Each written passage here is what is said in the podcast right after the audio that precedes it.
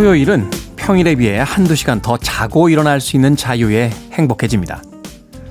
바쁘던 주중과 비교하면 사치와도 같은 아침이죠. 문득 이런 생각을 해봅니다. 우리를 행복하게 만드는 것은 바로 하루에 그 한두 시간의 여유라고요. 만약에 우리가 하루에 낭비되는 시간, SNS에 몰두하거나 의미 없는 뉴스를 반복해서 보거나 담배를 피기 위해 건물 밖을 드나드는 시간을 아낄 수 있다면 그래서 하루에 한두 시간의 여유 시간을 가질 수 있다면 토요일 아침 같은 행복을 매일 느낄 수 있진 않을까요? 11월 27일 토요일 김태훈의 Freeway 시작합니다.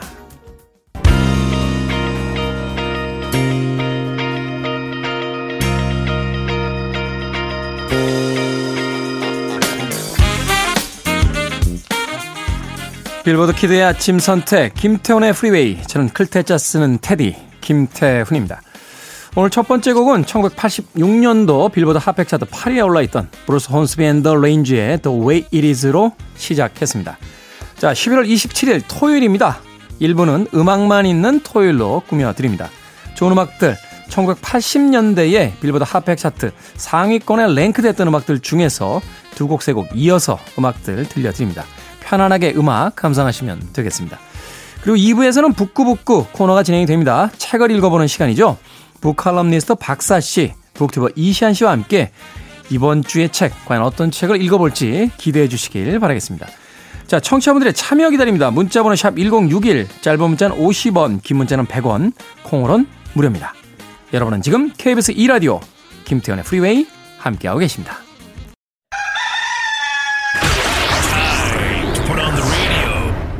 김태훈의 Freeway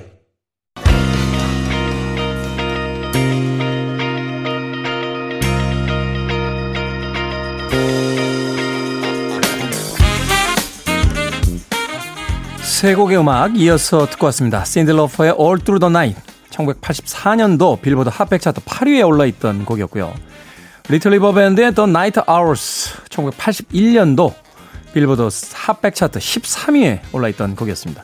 리틀 리버 밴드는 아마도 old 팝 팬들은 알고 계실 것 같아요. 국내 내한 공연을 갖기도 했던 초기에 해외에서 우리나라에 내한 공연을 가졌던 예, 초기에 아, 그런 락 밴드였습니다. 호주의 락 밴드였죠. 그리고 83년도 역시 빌보드 핫백 차트 14위에 올라있던 듀란 듀란의 Union of the Snake까지 세 곡의 음악 이어서 들려드렸습니다. 음악만 있는 토요일 세 곡의 노래 이어서 듣고 왔습니다. 자, K81271385님, 신나는 아침입니다. 라고 간단한 문자 보내주셨습니다. 뭐가 신나는 건지는 안 보내주셨습니다. 그냥 신납니까? 예, 뭐 신나는데 이유가 있어야 되는 건 아니죠. 그냥 아침에 일어났는데 그날 예전에는요, 뭔가 재미있는 계획들이 많아야 또 기다려지는 것이 있어야 보고 싶은 사람을 만나야 신나는 아침이었는데 요새는 이렇게 별로 할 일이 없는 날 아침이 되면요. 신납니다. 예, 아주 신납니다.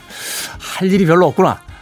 아, 물론 이제 그 할 일이라는 게 이제 생계에 관련된 일이 되면 안 되고요. 어, 그냥 뭐 자질구레한 일들이 있잖아요. 우리가 일상을 살다 보면 뭐 관공서에 가서 뭐도 내야 되고 어디서 들려서 뭘 또 해야 되고 뭐 바다도 와야 되고 하다못해 바지 밑단도 줄여야 되고 뭐 여러 가지 일들이 있는데 그런 일들이 없을 때 자신만의 어떤 여유 시간이 좀 넘쳐날 때 그런 날이 신나는 아침이지 않나 하는 생각 뭐 저만의 생각일 수 있겠습니다만 아이 둘 키우는 우리 이소연 작가는 바깥에서 고개를 끄덕끄덕 하고 있습니다. 일이 없는 게 제일 좋죠 하면서 K81271385님 왜 신나는 아침인지 다시 한번 문자 보내주세요. 장형기님 전성기에 많이 듣던 나의 음악들이 나오네요 하셨습니다. 비슷한 연배신 거죠? 예, 전성기. 근데 사람의 전성기라는 게 어떤 걸 이야기하는 겁니까? 뭐 세상에서 명예를 드높이던 그런 시기, 혹은 돈을 많이 벌던 시기, 젊었던 시기? 글쎄요. 제가 즐겨 인용하는 이야기이긴 합니다만 언제나 가장 좋은 것은 앞날에 있을 것이다. 라고 믿어보는 건 어떨까 하는 생각이 듭니다. 우리들의 전성기는 아직 오지 않았습니다. 자, 두 곡의 음악 이어서 들려드립니다. 1982년도 빌보드 핫백 차트 15위에 올랐던 실비아의 Nobody 그리고 87년도 역시 같은 차트 19위에 올라있던 조지 해리슨의 Got My Mind Set on You까지 두 곡의 음악 이어드립니다.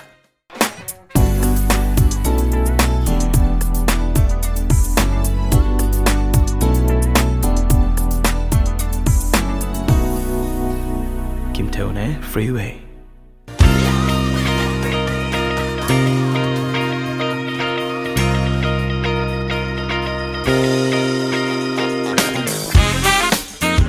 빌보드 Kid의 아침 선택 KBS 2라디오 김태훈의 Freeway 음악만 있는 토요일 함께하고 계십니다.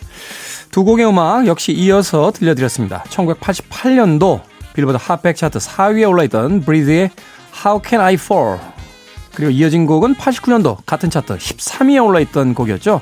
테일러 데인의 With Every Beat of My Heart까지 두 곡의 음악 이어서 들려드렸습니다. 어, 이세나님, 차에서 듣다가 오랜만에 콩으로 들어요. 반가워요. 잘생긴 테디. 콩나물 무침하면서 들을게요. 귀 호강하네요. 라고 하셨습니다. 콩나물 무침. 예, 콩나물 무침 예전에 이주일 선생님께서 개그 소재로 많이 쓰죠. 콩나물 무쳤냐? 하면서.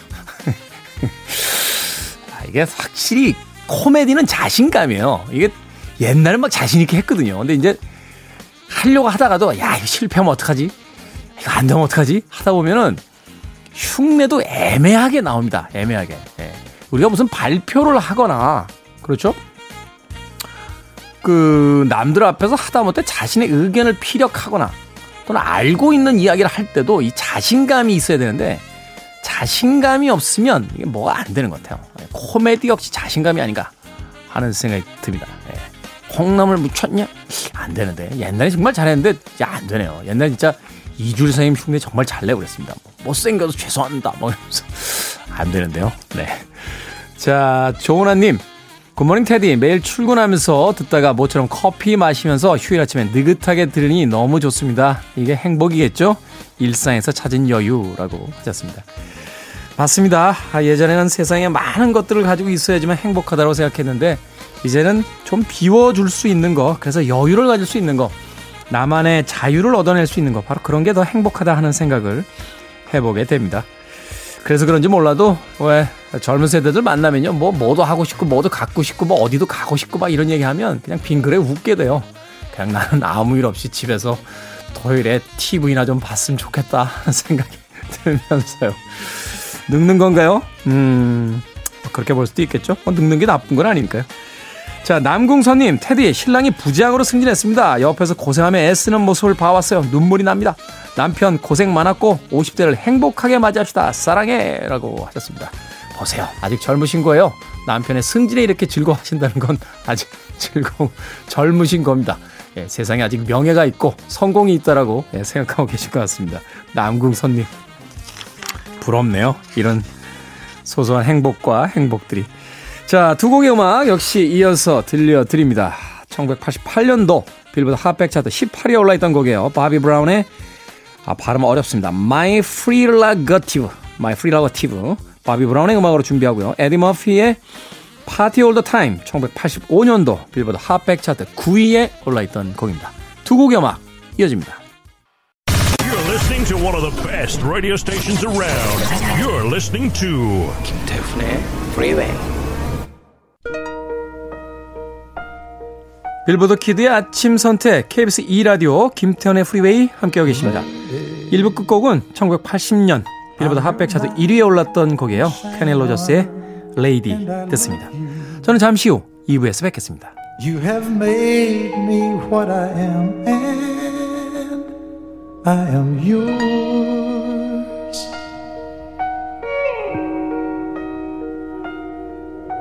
My love There's so many ways I want to say I love you.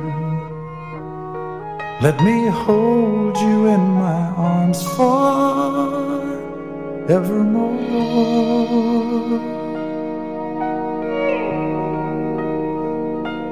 You have gone and made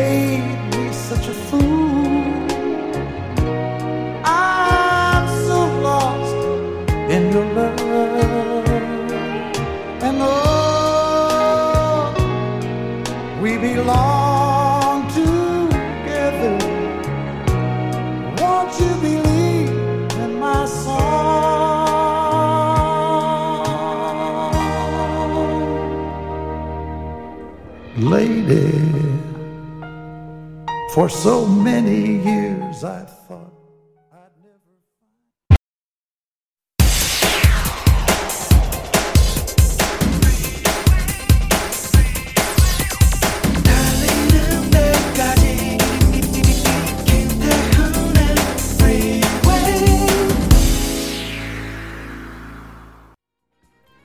김태훈의 프리웨이 11월 27일 토요일 2부 시작했습니다. 슈퍼트램프의 굿바이 스트레인저 2부 첫 번째 곡으로 들려드렸습니다. 잠시 후 북구북구 예고해드린 대로 북튜버 이시안 씨, 북칼럼니스트 박사 씨와 함께합니다. 오늘은 어떤 책을 읽어볼지 잠시 후 만나봅니다. I want it. I need it. I'm desperate for it.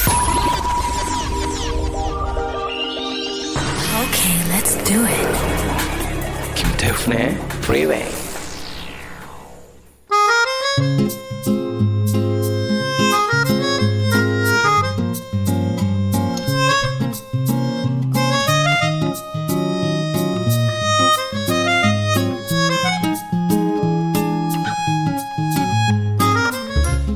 책 한 권을 각자의 시각으로 풍성하게 해석합니다. 북구북구 북튜버 이시안 씨, 북칼럼니스트 박사 씨와 함께합니다. 어서 오세요.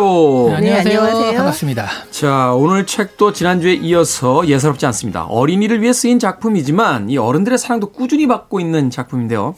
루이스 캐럴의 이상한 나라의 앨리스 오늘 읽어보도록 하겠습니다. 사실 어린이를 위해 쓰인 작품이다라고 했고 또 어린이들이 굉장히 좋아하긴 합니다만 저는 어린이 때 도대체 무슨 얘기인지 모르겠어요. 이상한 나라의 앨리스를 읽고 나서 당시에 이제 그때는 이제 원본의 책은 아니고 이렇게 그림책이죠. 네. 사실은 이제 아주 두꺼운 종이에 인쇄가 돼서 거의 이제 써머리라는 개념보다는 몇 장면에 대한 키 그 스토리만 담겨져 있는 그런 책이었. 오히려 그래서 이해가 안 갔나요?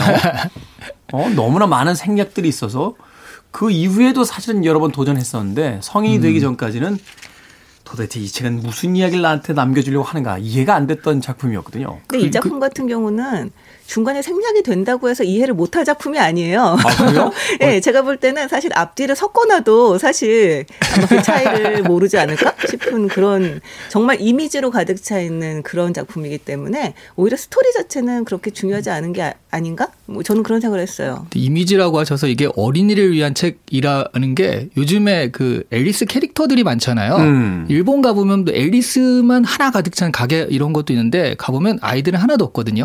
그 아이들은 별로 맞아요. 앨리스를 안 좋아하고 성인들은 정말 좋아하죠. 일본 가가지고. 일본 가면 네. 제일 흥미로운 게 그 샵들인데 네. 고양이 캐릭터로만 돼 있는 샵들 뭐 강아지로만 앨리스로만 된 그 있더라고요. 네, 네. 오. 그러니까 그런데 가면 다 성인들만 너무 좋아해가지고 사고 뭐 맞아요. 그래서 성인들을 성인들이 좋아하는 책이 아닌가 하는 생각이 성인들이 들어요. 아이들 걸 얼마나 좋아하는데요. 사실 좀 너무 아이들 걸 너무 많이 욕심내지 않나 하는 생각이 들 정도로 정말 성인들이 좋아하는 게 너무 많죠. 저도 사실은. 집에 고백하건데 건담 프라모델 꽤 있어요. 아이들을 위해 만들어도 잘 만든 거는 다 성인들이 또 갖다 씁니다. 그렇군요. 바로 그러한 작품 이상한 나라의 앨리스 오늘 읽어보도록 하겠습니다. 먼저 작가부터 좀 소개를 해주시죠. 루이스 캐럴 어떤 작가입니까? 네, 이 루이스 캐롤 굉장히 흥미로운 음, 작가예요. 우리 뭐 여태까지 봤던 작가 중에 흥미롭지 않은 작가가 없지만, 그렇죠. 네, 이분은 더 특별히 더 흥미로운 점이 많습니다. 이 본명은 찰스 러트위지 도지슨이고요. 1832년에 태어나서 1898년에 돌아가셨어요. 음, 19세기 사람이군요. 네, 네. 영국 빅토리아 시대의 작가이자 수학자 그리고 아. 사진사였습니다. 네. 모교의 수학 교수를 지냈고요. 현대의 초현실주의 문학과 부조리 문학의 선구자로 인정이 되고 있어요. 이 가장 유명한 작품이 이상한 나라의 앨리스 그리고 후속편이 거울 나라의 앨리스고요. 이외에도 실비와 브루노, 스나크 사냥 등을 썼습니다. 재미있는 점은 문학만이 아니라 사진계에서도 사진술 발달 초기에 가장 중요한 작가 중에 한 사람으로 오. 인정받고 있다는 점이에요. 그리고 수학에서도 의미 있는 논문을 여러 편 남겼는데 이 문학이 너무 성공을 한 거죠. 그래서 다른 성과들이 좀 가려진 면이 있습니다. 음, 원래 이제 사진사라도 성공했다는 거 보니까 이미지 쪽에 굉장히 어떤 그 탁월한 안목을 가지고 있었던 작가다 이렇게 볼 수 있겠네요. 네, 탁월한 안목도 안목이고 당시는 사진술 초기였기 때문에 굉장히 이 기술적인 면에서도 사실 섬세한 실력이 좀 필요했었죠. 아, 네. 엔지니어적인 어떤 재능도 가지고 있었던. 네, 그랬던 사람이었던 것 같습니다. 네. 오, 대단하군요. 그리고 상당한 기록광이었다고 해요. 이 모든 일상을 그 편지로 그 주고받았는데요. 그게 약 9만 9천 통쯤 된다고 합니다. 다 보관을 하고 있었고요. 편지를 9만 9천 통이요? 예. 네. 다 보관하고 있었고요. 네. 저는 지금까지 보낸 톡도 그 정도는 안 될 것 같은데. 편지를 9만 9천 통을 가지고 있다고요? 하루에 몇 통을 써야지 9만 9천 통이 되는 걸까요? 네. 그리고 어린아이들을 굉장히 좋아했어요. 그리고 음. 사진을 많이 찍었는데요. 이 뭐 부모한테 다 허락을 받고 그리고 찍은 사진이긴 하지만 나중에는 아이에게 피해가 갈까봐 다 부모에게 돌려주거나 없앴다고 합니다. 음. 그리고 상당한 말더듬이라서 교수 생활도 힘들었는데 아이들 앞에서는 청산 뉴스로 얘기를 했다고 해요. 그래서 아하. 아이들이 굉장히 좋아하는 그런 사람이었다고 합니다. 최근에 어떤 그 발표된 것을 보니까 이 말 더듬는 것. 그러니까 본인이 그냥 할 때는 말을 안 더듬다가 누군가가 이야기를 시켰을 때 말 더듬는 거는 그거는 또, 또 다른 어떤 그, 이, 어떤 말하자면 요인이 있기 때문이다. 뭐 이렇게 이야기하는 것도 뭐 심리적인 것도. 음. 아마 있을 수 있었을 텐데요. 어떤 얘기를 굉장히 재미있게 잘해서 아이들이 가만 놔두지 않았다고 해요. 계속 뭐 재밌는 얘기 해주세요, 재밌는 얘기 해주세요 했고 결론적으로 이 책도 나오게 된 셈인데요. 음. 이 수학 교수가 됐을 때 학장이었던 헨리 리들의 그 아이들과 친해지게 되었는데 그중 한 명이 앨리스였어요. 아하. 그래서 이 이상한 나라 앨리스도 그 앨리스에게 들려주던 이야기 이것이 발전된 것이라고 합니다. 네. 아, 그러니까 그때 우리 할머니가 그걸 책으로 쓰셨어요. 옛날에 옛날에 말이다. 이 이야기.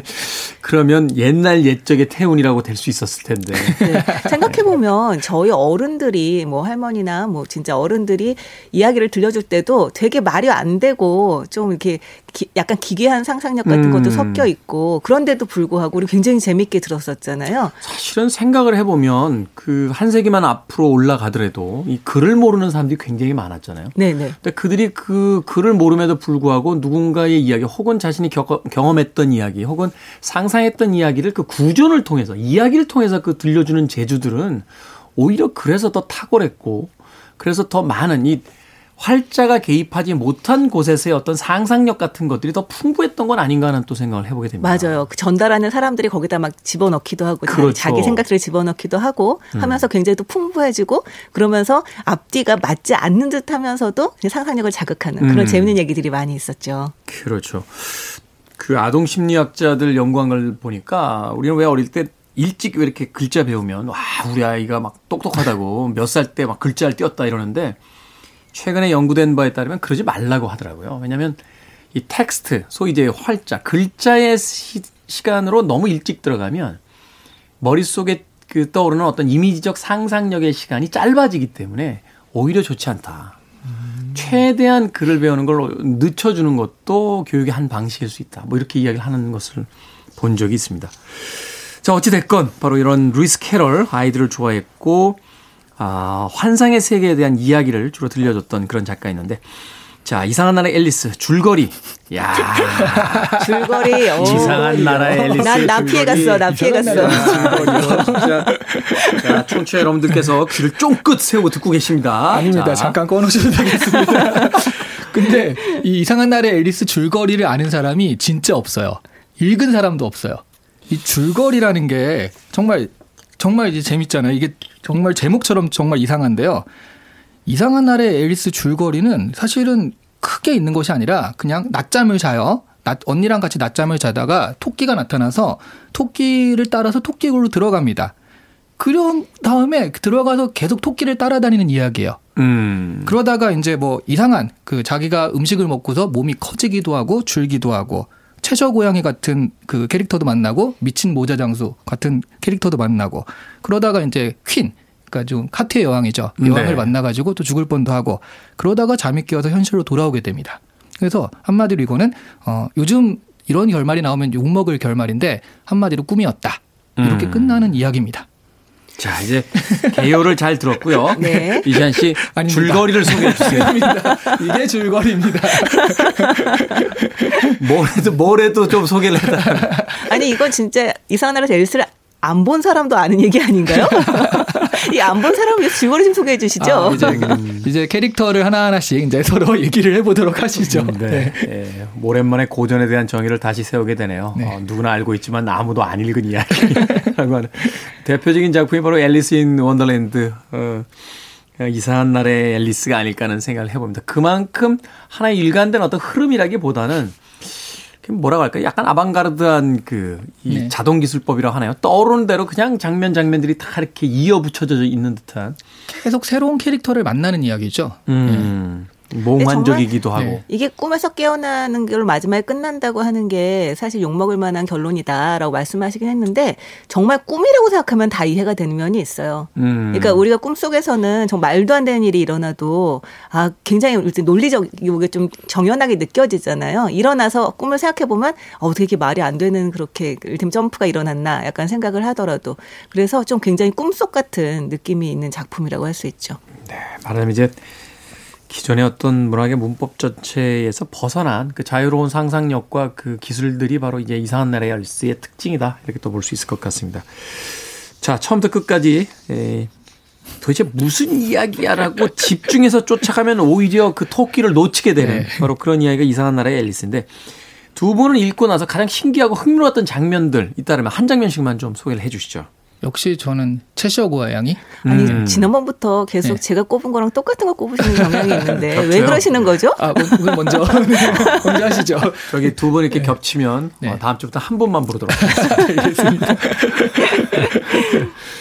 아, 근데 정말 채쇼 고양이는 뭐 유명한 장면이잖아요. 네. 웃음만 남기고 사라지는 장면 굉장히 유명한데요.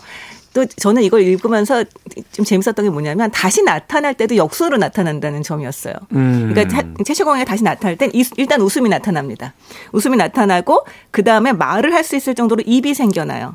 그 다음에 입이 생겨났을 때 인사를 합니다. 음. 인사를 하면 앨리스는 이 채쇼 고양이의 눈이 생길 때까지 기다립니다. 그 다음에 눈이 생기고 딱 보고 나면 고개를 끄덕거리죠. 음. 왜냐하면 그 귀가 생기기 전에는 어 뭐 잘 지냈어 그랬을 때 응 잘 지냈어 말해도 못 듣잖아요. 그러니까 이제 눈이 생긴 다음에 끄덕거리고 그다음 귀가 생긴 다음에 어 뭐 잘 지냈어라고 이제 말을 하는 음. 그런 나름대로 논리적이지 않습니까? 네 그런 방식으로 생겨나더라고요. 그러니까 그래서 그 네. 이야기 속의 전체 세계는 논리적이지 않지만 그 세계 안에 들어가면 그 세계의 논리가 존재하는 거예요. 맞아요, 맞아요. 음, 음, 그렇죠. 그래서 생각해 보면 고양이가 거기 채식고양이 처음 나타났을 때도 계속 웃는 얼굴로 나타나요. 그래서 고양이가 웃는 건 처음 봤어요. 우리 앨리스가 얘기를 하니까 아니 고양이는 늘 웃고 있잖아라고 이제 공적 부인이 이야기를 하는 장면이 나오거든요. 그래서 이런 얘기들이 현실에 비추어 본다면 별로 논리적이지가 않은데 근데 이 안에서는 나름대로 되게 논리성을 갖고 간다는 게 저는 굉장히 음. 재미있더라고요. 이 책의 폐가 바로 그건 것 같아요. 너무 몰두해서 읽으면 현실에서의 대화도 그렇게 돼요. 어, 야, 너 왜 이렇게 인상을 써? 나 웃고 있잖아. 저는 사실 채쇼 고향에서 정말 인상 깊은 장면이 그거거든요. 그러니까 앨리스가 미소 얘기하셨잖아요. 그러니까 이게 하나하나씩 사라지니까 마지막에 미소만 남아요. 그러니까 고양이는 사라지고. 그래서 앨리스가 미소 없는 고양이는 자주 봐왔지만 고양이 없는 미소라니 하면서 놀라는데 이거를 상상해 보게 되잖아요. 음. 실제로 사파가들이 정말 많았는데 이 장면을 못 그렸대요. 그러니까 어떻게 고양- 그립니까, 그걸? 고양이 없이 미소만 남아 있는 걸. 그렇죠. 그 이게 이미지적으로 어, 저희도 이걸 보면서 상상하게 되잖아요. 그래서 저희가 이 상상이 되나 뭐 이런 것들 때문에 저는 정말 인상 깊은 장면이었거든요. 이미지의 주체가 사라졌는데 이미지가 남아 있다는 거예요. 네, 그러니까요. 근데 그게 보통 그리는 게 뭐 입만 이를테면 입만 웃고 있는 입만 남긴다거나 그런 식으로 사파를 그리는데 사실은 그 입조차 사라지고 미소가만 남아 네, 있는 미소만 게 이제. 마지막 단계인 거죠. 그러니까 예. 입으로 미소를 그리면은 이거는 거짓말로 그린 게 되잖아요. 어. 그렇죠. 그리고 사실 앨리스는 그러니까 우리는 잘 모르는 정말 많은 언어 유희 당시의 사회상과 언어 유희가 들어가 있는데 이 채셔캣에 대한 이 언어 유희가 제일 유명하거든요. 그러니까 채셔캣을 보고서 앨리스가 내가 고양이를 봤던가라고 말하는 장면이 있어요. Was it a cat I saw?인데요. 음. 거꾸로 읽어도 똑같아요. 음. 네. Was it a cat I saw가 거꾸로 읽어도 똑같아가지고. 그러네요. 네, 소가 이제 거꾸로 읽으면 was가 되니까. 되니까. 어. 우리나라로 보면 거꾸로 해도 이효리 같은 그런 느낌의. 그러니까 이게 말장난 언어 유희거든요. 어. 이런 것들이 굉장히 많아요. 그렇군요. 참이 흥미롭습니다. 이 책을 읽어 나갈 때마다 그 들었던 생각이기도 합니다만 앞서 이야기하신 그 고양이의 이야기처럼 어떤 사파가가 만약 어, 미소만 남기고 고양이는 사라졌어라는 장면을 그리기 위해서 인간이 그리려면 미소를 상징하는 뭔가가 있어야 되잖아요. 입을 통해서 이제 미소를 그리면 이 작가는 이렇게 말할 거 아니에요.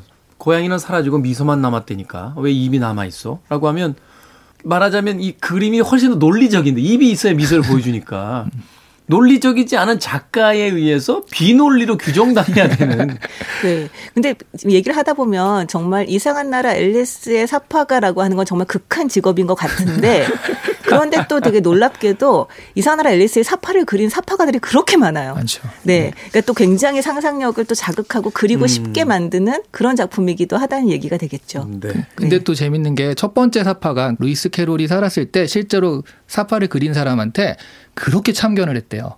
음, 가가지고. 예, 치마 길이는 여기까지 와야 된다. 막 이래가지고 그 사파가가 다시는 내가 사파를 그리기 싫다고 진저리를 쳤다는 얘기도 있더라고요. 네, 그 삽화가 존 테니얼인데 그 사람이 이 작품을 그리고 난 다음에 거울나라 앨리스를 그릴 때는 오히려 네. 루이스 캐롤한테 이제 참견을 하면서 그 장면을 빼는 게 좋겠다. 이런 얘기들을 수가 없다. 네, 했다고 또 합니다. 예. 복수를 당한 거죠. 그렇죠. 뭐 현대 영화나 드라마를 만들 때도 작가가 그려놓은 세계를 또 연출이 엉뚱하게 연출을 해버리면 그 작가와 연출 사이가 틀어지기도 한다라고 하는데 바로 이 당시에 이 소설가와 삽화가의 관계가 바로 그런 관계가 아니었을까 또 생각해 보게 됩니다. 음악 한 곡 듣고 와서 이야기 계속 나눠보도록 하겠습니다. 1963년도 어, 빌보드 핫백 차트 17위에 올라있던 곡입니다. 원래는 연주곡이었는데 가사를 붙여서 노래했습니다. 닐 세다카, Alice in Wonderland. 작품의 발표 이후 수많은 소설과 문학과 또 영화, 드라마에 영감을 주었던 이상한 나라의 앨리스 오늘 북구북구에서 읽어보고 있습니다. 앞서 들으신 곡은 닐 세다카의 Alice in Wonderland 들으셨습니다. 빌보드 키드의 아침 선택 KBS 2라디오 김태훈의 프리웨이 이시한 씨 박사 씨와 함께 북구북구 계속해서 진행하도록 하겠습니다. 자, 이상한 나라의 앨리스 뭐 영국의 문화 또 시대를 읽어낼 수 있는 장면들도 등장을 하죠. 완전히 뭐 환상 속에서 기반을 두고 있는 작품은 아니고 당시 어떤 영국적인 어떤 분위기 속에서 이제 토대 위에서 이제 그 만들어지는 그런 이야기들인데. 오히려 여기가 비판적인 시선이 굉장히 많아서요. 음. 지금 우리가 봐서 모르는 건데 가령 여기 미친 모자 장수 캐릭터가 나오잖아요. 근데 당시 영국의 모자 장수들 중에서 미친 사람이 굉장히 많았대요. 어, 왜죠? 왜냐하면 뭐죠? 뭐죠? 그, 그 이야기는? 그러니까 모자를 영국이 이제 제국주의 시대니까 막 이렇게 퍼져 나갔잖아요. 그래서 유럽과 아메리카 대륙에 수출을 많이 했는데 근데 이제 모자를 만들 때 여기다가 질산수은을 이용을 했대요. 아, 약품을 사용했군요. 네. 그러니까 작업장의 사람들이 수은 중독으로 시력과 청력 그런 장애들을 겪기도 하고요. 우울증, 정신 이상 증세를 보인 사람이 많았다고 합니다. 음. 그러니까 오늘날로 치면 산업재해잖아요. 그래서 실제로 모자 장수 중에 그렇게 약간 미친 캐릭터가 많았는데 그게 그대로 들어간 거죠. 예전에 그 화가들 중에 이제 압상트라고 그 독한 술 먹는데 네. 그렇죠. 이거를 이제 진짜 술이 아니라 그 다른 사람들이 이제 압상트라고 속이고 막 화학재료 이런 걸 막 집어넣어 가지고 가짜 술들을 만드는 바람에 그걸 마신 이제 사람들이 눈이 멀거나 이제 정신적으로 좀 문제가 생겨요. 뭐 이런 경우들이 많았다고 하는 건데 네. 모자에 어떤 들어갔던 화공약품 같은 것도 이제 그런 부작용들을 네. 일으키는 바람에 그 약간 정신이 좀 그 뭐라고 해야 됩니까? 오락가락하신 분들이 많았죠. 분들이 좀 네, 있었다. 아. 그 제작자와 판매자가 구분되지 않는 당시의 풍조도 좀 반영을 한 얘기이기도 하겠네요. 그러네요. 지금 같은 직접. 경우는 다 이게 분리가 되지만 그 네. 당시에는 사실은 제작하는 사람이 판매하기도 하고 음. 그랬었으니까요. 네. 그래요. 어. 저는 여기에서 그 티타임이 굉장히 재밌었어요. 음. 그러니까 이게 어떻게 보면 이 티타임을 꼭 가져야 한다라고 하는 게 그 당시 영국의 문화였던 게 아닐까 싶은데 이 사물토끼와 모자장수와 겨울잠쥐가 이제 티타임을 가지는데 이게 거의 미치광이 티파티라고 이제 나오죠. 네. 여기 나오는 게 재밌었던 게 굉장히 테이블 위에 많은 찻잔들이 있고 많은 의자들이 이렇게 주변에 있어요. 음. 근데 왜 그런가 했더니 모자 장수가 시간 씨와 시간과 이제 사이가 틀어집니다. 어. 그래서 이 시간이 모자 장수한테 되게 불친절하게 된 거죠. 그래서 항상 6시예요. 항상 여섯 항상 시. 6시고 그때가 티파티가 열리는 시간인 거예요. 끝나질 않는 거죠. 음. 그러니까 사람들이 티타임은 지켜야겠고 그렇지만 시간이 가지는 않고 지나지 않으니까 설거지할 시간이 없어요. 네. 그래서 이 테이블 위에 늘 이제 찻잔들이 엄청나게 많이 있고 그리고 찻잔이 내가 찻잔이 다 비잖아요. 그러면 다음 자리로 여- 가야 됩니다. 음. 옆자리로 옮기는 거죠. 음. 그래서 새로운 새로운 잔에서 또 다시 티파티를 하는 거예요. 그래서 의자도 많이 필요하다라는 설정이 나오는데요. 아, 그 티파티 꼭 6시에 해야 돼? 좀 설거지도 하고 좀 쉬어가면서 하면 안 돼? 라는 건 우리의 생각인 거고 음. 이것이 당시에 어떤 영국에서는 굉장히 꼭 지켜야 할 룰이었던 게 아닌가 저는 그런 생각을 했어요. 귀족 귀족들의 ritual 같은 거죠. 그거를 이제 해야 귀족이다. 그렇죠. 하루에 뭐 몇 시가 되면 산책을 하고 몇 시가 되면 tea를 마시고 또 나이가 몇 살이 되면 어디에 가고 뭐 이걸 해야지만 그제 상류 사회의 어떤 귀족의 일원이 될 수 있다. 뭐 이런 것들. 그리고 티파티가 그것도 약간 사회 비판적인 게 있는데 그 끝나지 않잖아요. 항상 열리고 있는 티파티. 그게 음. 당시에 영국이 제국주의로 이런 별명이 있었잖아요. 해가 지지 않은 나라. 음. 그러니까 영국 문화가 들어간 곳은 어디서나 차를, 차를 마시고 있었고 24시간 티파티를 예, 하고 있다는 늘 거죠. 티파티가 열리고 있다 라는 것들을 이런 식으로 묘사했다라는 얘기도 있어요. 지금 영국은 말하자면 새벽 4시지만 영국이 지배하고 있는 어떤 식민지는 지금 바로 티타임이다. 네, 6시니까. 그러니까 그런 어떤 전 세계 식민지를 가지고 있었던 영국에 대한 어떤 우화적인 어떤 비난일 수도 있다. 네. 아, 문득 제 대학 다닐 때 그 저희 선배님 떠오르시네요. 어, 이분이 우주회라고 네. 아, 영국 사람인 줄 알았네요.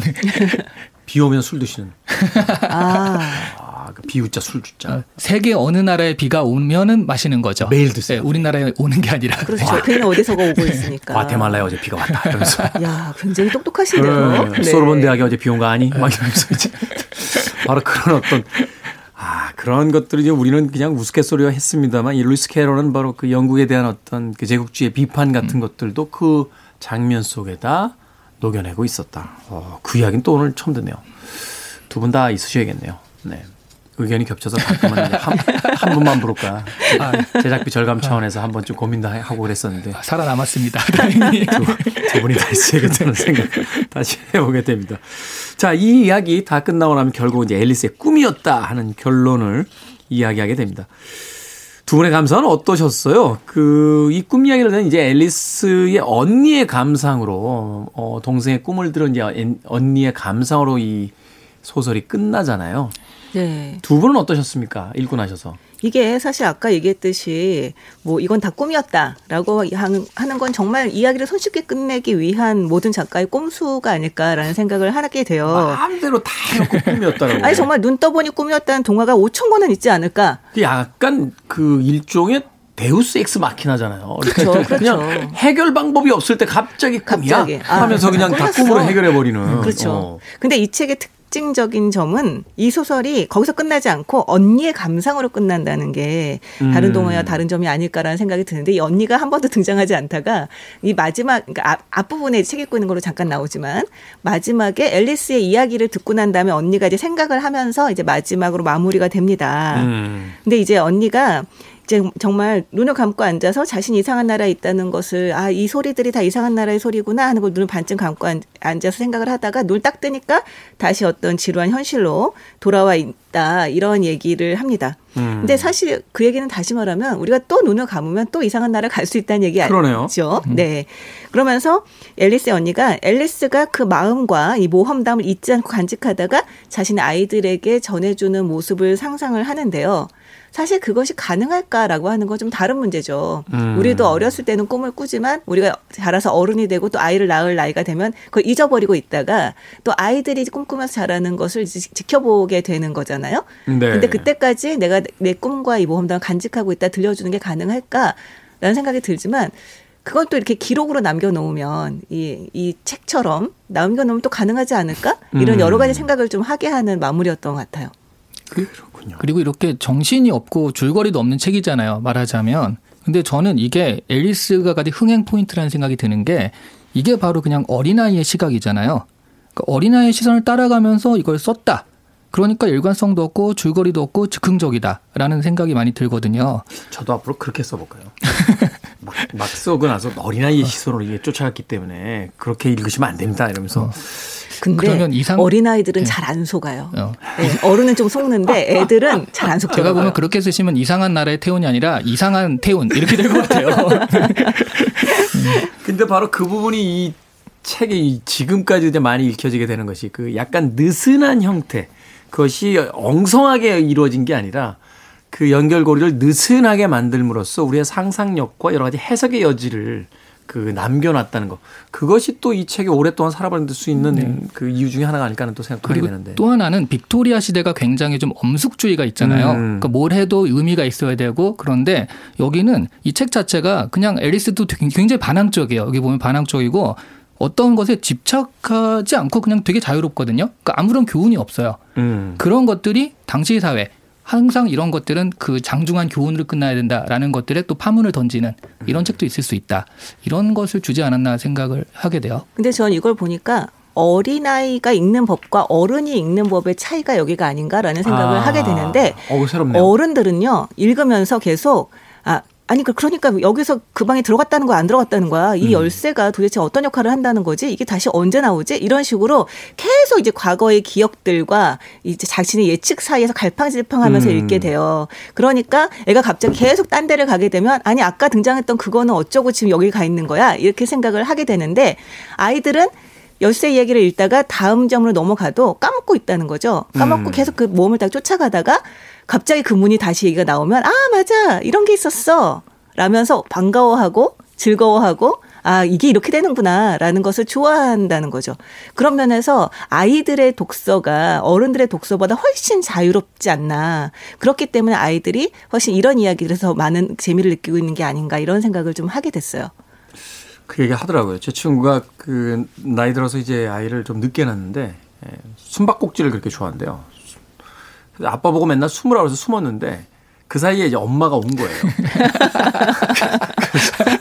그래서, 엄마랑 엄마 사온 맛있는 걸 먹으면서 둘이서 재밌게 놀다가 아빠는 그 뒷방에서 홀로 잠들고 그래서 아 이게 아이들하고 놀기 쉽지 않구나. 바로 그게 이제 아이들의 방식인 거죠. 흥미가 가는 것을 계속 그냥 쫓아다니는 어떤 논리적 완결성이라든지 과거의 어떤 기억을 가지고 지금 현재를 규정하려고 하지 않는 그런 어떤 자유로움 같은 것들이 이 소설 안에서도 있다. 그 아빠 심정이 이해가 가네요. 막 되게 완벽하게 숨었다라고 굉장히 자랑스러워했을 것 같아요. 저 깜빡 잠들었다 나왔더니 자기 엄마랑 아이는 맛있는 걸 먹고 있더라. 아, 그래서 그때 이게 뭔가라는 인생의 어떤 현타가 왔다. 네. 이야기를 하더군요. 어. 그래서 어른들이 아이들이 좋아하는 글을 쓰기가 되게 어렵지 않나. 어렵죠. 음. 어른의 사고방식으로 생각을 해서 글을 쓰면 그럼 아이들로서는 그것이 재밌게 받아들이기 어려운 면이 있다는 거죠. 어른들은 항상 교훈적으로 쓰려고 하잖아요. 맞아요. 네. 그리고 루이스 캐롤이 어른들을 싫어하고 아이들만 좋아하고 어른들에게는 제대로 말을 하지 못했지만 아이들 앞에 청산유수가 됐던 거는 정말 이 사람의 마인드 자체가 진짜 아이 였기 때문에 그랬기 때문에 가능했던 게 아닌가라는 생각이 듭니다. 그렇군요. 음악 한 곡 듣고 와서 계속해서 이야기 나눠보도록 하겠습니다. 주스 눈톤입니다. Queen of Heart.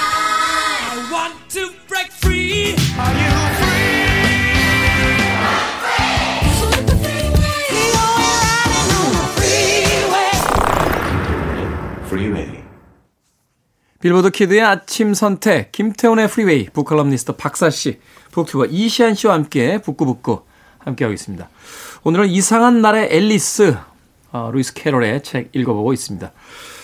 이 속편도 있죠? 거울나라의 앨리스라고. 네, 네.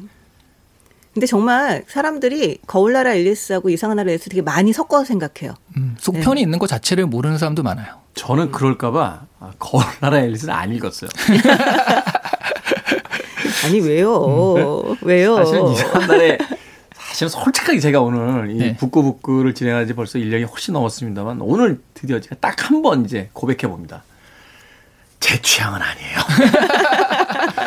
그래서 이상한 나라의 앨리스를 읽고 나서 아 속편까지 내가 읽고 싶지 않다. 아, 이렇게 생각을 했었는데 저는 말이 나온 김에 속편도 네. 조금만 소개를 해주시죠. 저는 이번에 이상한 나라 앨리스 하는 김에 거울 나라 앨리스도 읽고 있거든요. 음. 근데 이거는 이상한 나라의 앨리스가 트럼프의 세계잖아요. 그렇죠. 이상 이 거울 아, 나라 그 앨리스는 미국 대통령 트럼프 말고 아, 그렇죠. 네, 네. 카드 큰일 납니다. 카드의 카드의 트럼프 세계죠. 카드의 트럼프 세계죠. 카드의 세계잖아요. 거울 나라 앨리스는 체스의 세계예요. 음. 그래서 처음에 붉은 여왕을 만나가지고 앨리스가 어 나는 졸 말고 나도 퀸이 되고 싶다 여왕이 되고 싶다 그러니까 이 붉은 여왕이 여덟 칸 끝까지 가면 너도 여왕이 될 수 있다. 근데 음. 이게 체스의 룰이거든요. 네. 졸이 끝까지 가면 그렇게 될 수 있는 게 그래서 거울 나라를 그 여덟 칸을 전진하는 이야기예요. 음. 그러다가 이제 역시 또 여러 가지 캐릭터를 만나게 되는 그런 이야기입니다. 죄송합니다. 이야기를 듣고 보니까 읽었네요. 아니 근데 정말 헷갈린다니까요. 읽으셨어요. 어렴풋이 기억이 나네요. 네. 어렴풋이. 근데 이게 영화나 애니메이션 같은 데서 두 책을 섞어서 스토리를 짜는 음, 경우가 맞아요. 많아요. 음. 그렇기 때문에 굉장히 익숙한 이미지들을 계속 만날 수가 있습니다. 그리고 그 유명한 붉은 여왕, 붉은 여왕은 뭐 그 이론으로도 막 얘기를 하고 진화 이론으로도 네. 얘기를 하는데 이 붉은 여왕도 거울나라 앨리스에 나오는 그 음, 캐릭터죠. 맞아요. 네. 그렇군요. 사실 이제 거울나라 앨리스의 그, 그 붉은 여왕 같은 경우도 나오게 되는데 그 영화화가 많이 됐잖아요. 네네. 이상한 나라 앨리스. 특히 이제 제가 인상적으로 봤던 게 이제 팀 버튼 감독의 이상한 아, 나라의 네네. 그렇죠. 앨리스였는데 가장 표독스러운 게 그 여왕이잖아요. 네. 줄리아 보넨 카터라는 아주 유명한 여배우인데 예, 감독 와이프예요. 그래서 제가 영화를 보면서 아, 두 분이서 오래 못 사시겠네. 자기 아내를 저렇게 계속 얼굴을 비대칭으로 만들어서 돌아다니게 만들고. 이제 최근 소식으로는 제가 잘 못 들었는데 아무튼 계속 같이 사시는지 아. 어떤지는 제가 참 궁금하긴 합니다. 어, 예. 근데 정말 저는 그 보넴 카터, 줄리아 보넴 카터죠. 이분이 정- 헬레, 헬레나 헬- 보넨 카터. 아, 헬레나, 예, 헬레나. 이름을 잘못 네. 헬레나 보넴 카터 이분이 헬레나 보넴 카터. 전망 좋은 방이라는 영화에 나왔어요. 네. 정말 같은 사람이라고는 상상도 못 했습니다. 엄청나게 청순하고 아름다운 네. 어, 역할을 많이 맡았던 하다가 붉은 여왕으로 딱 나왔는데 와 정말 깜짝 놀랐어요. 자기 남편 영화에서 특히 그래요. 빅피쉬에서 보면 네. 어, 눈을 한쪽을 잃은 마녀로 나오거든요. 그러니까 이때부터 이 감독이 네. 에, 아내를 왜 자꾸 이렇게 쓸까? 거기서 약간 아. 음, 그리고 이분이 또 해리포터의 마녀 역할도 나왔더라고요. 그러니까 해리포터와 싸우는 마녀. 음, 음, 네, 음. 그래서 어, 이분이 되게 연기 폭이 넓은 건가 이런 캐릭터를 좋아하시는 건가 하는 생각이 들긴 했어요. 그러니까요. 젊을 때는 굉장히 어떤 순수의 상징처럼 그려졌는데 네. 나이가 드신 뒤에 남편을 만난 뒤에는 계속 마녀로 나오고 그런, 그런 인물이기도 합니다. 자, 음, 앞서서 뭐 이 책에서 이제 그 교훈을 찾으려고 한다라면 오히려 우리가 책을 이해하지 못하는 어른이 된다 하는 어, 이야기를 잠깐 나누기도 했기 때문에 교훈에 대한 이야기는 제가 여쭤보지 않겠습니다. 이 환상적인 이야기가 문장으로 가득하다 보니까 SNS에 올려놓으면 뭐 그럴듯할 것 같기도 해요. 사실은 이제 이 서양의 어떤 전통 행동들 중에 하나가 뭐 셰익스피어를 끊임없이 인용한다든지 이상한 넬리스의 어떤 장면을 가지고 어떤 영화의 한 장면에서 빗대서 그것을 뭐 만들어내기도 한다든지 이런 어떤 고전을 인용하는 거잖아요. 두 분께서 만약 이 책에는 어떤 문장이나 구절을 아, 인용한다거나 좀 누군가에게 소개한다라고 하면 떠오를 만한 그런 문장, 구절 혹은 장면들이 있습니까? 어, 저는 어, 뽑아왔어요. 음. 이게 앨리스와 그 채셔 고양이가 나누는 대화인데 앨리스가 내가 어디로 가야 하는지 알려줘. 그러니까 고양이가 그건 네가 어디로 가고 싶은지 달렸지. 그러니까 앨리스가 어디든 상관없어. 그러니까 채셔 고양이가 마지막으로 그럼 어디로 가야 하는지 알아야 할 필요도 없네. 이렇게 끝나거든요. 어, 한대 때려주고 싶다. 근데 이제 요즘에 많은 또 뭐 청년들도 그렇고 청년이 지나서 중장년도 내가 어디로 가야 하는지 알려줘라고 끊임없이 주변에 얘기를 하잖아요. 그렇죠. 네. 내가 나는 어디로 가야 하는 거야 이렇게 자기를 찾고 있는데 근데 막상 그럼 뭘 하고 싶고 어디로 가고 싶어라고 하면 몰라요. 그러면 뭐 어디로 가야 하는지 알아야 할 필요도 없네라고 말하는 이 채셔 고양이 말이 정말 뼈를 때리는 말이 아닌가 하는 생각이 들더라고요. 질문의 선우가 바뀐 듯한 네. 노래 택시를 타고도 행선지가 어디세요? 라고 물어보면 글쎄요. 라고 이야기하면 내비게이션에다 목적지를 찾아 넣을 수가 없잖아요. 네. 바로 그것. 그러니까 내가 뭘 하고 싶은 거지? 배가 고픈 건가? 아니면 영화를 보고 싶은 건가? 친구를 만나고 싶은 건가? 이걸 알아야지만 목적지에 도착할 수 있다라는 네. 이야기. 그걸 그렇게 동화처럼 아름답게 또 이야기를 해주고 있습니다. 근데 사실은 이 이야기에서는 정말 앨리스는 목적지가 어딘지 한 치 앞도 보지 못하죠. 음. 한치 앞도 보지 못하는 상태에서 계속 어디론가 가야 하는 같은 그런 이제 상태에 있는 건데요. 저는 이것이 주는 재미도 있다고 생각을 해요. 이게 뭐 아까 말씀하셨을 때 교훈을 뭐 찾을 수 없는 그런 책이다라고 얘- 얘기했지만 저는 이 책을 읽고 난 다음에 아주 큰 교훈을 얻었거든요. 음. 이게 뭐냐면 뭐 앨리스 같은 경우는 두려움을 느끼지 않는 건 아니에요. 두려움을 느끼기는 하지만 굉장히 어떻게 보면 용감하다고 얘기를 할까요?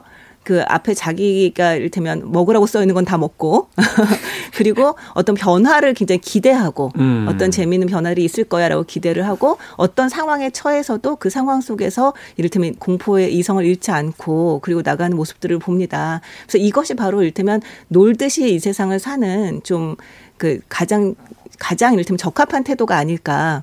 이 세상이 나에게 무엇을 줄지는 알 수 없지만 무엇이 오든지 나는 그걸 온전하게 즐기겠다라는 마음으로 사는 것이 정말 이를테면 가장 진취적인 태도로 사는 것이 아닌가라는 생각을 저는 좀 했거든요. 음. 그것이 저는 이 이야기에서 제가 얻은 교훈이라고 생각을 하고요.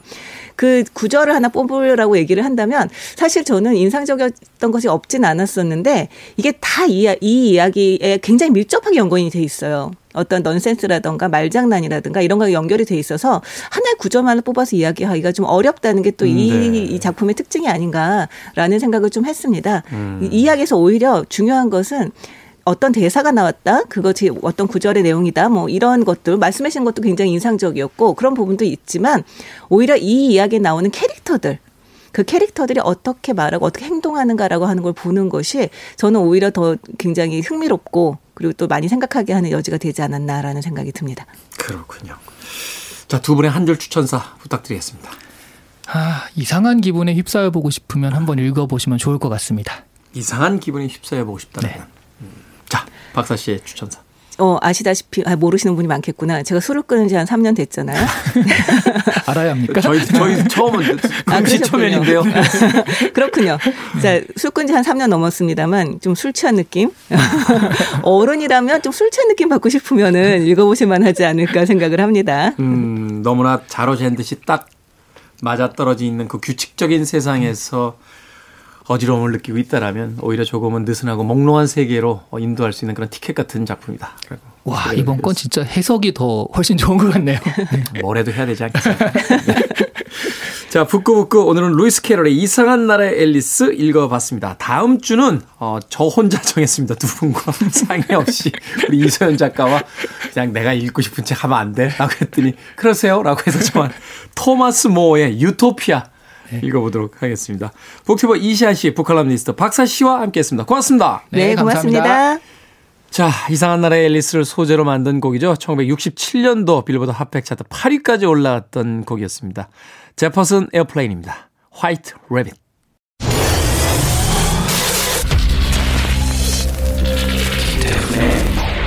Freeway.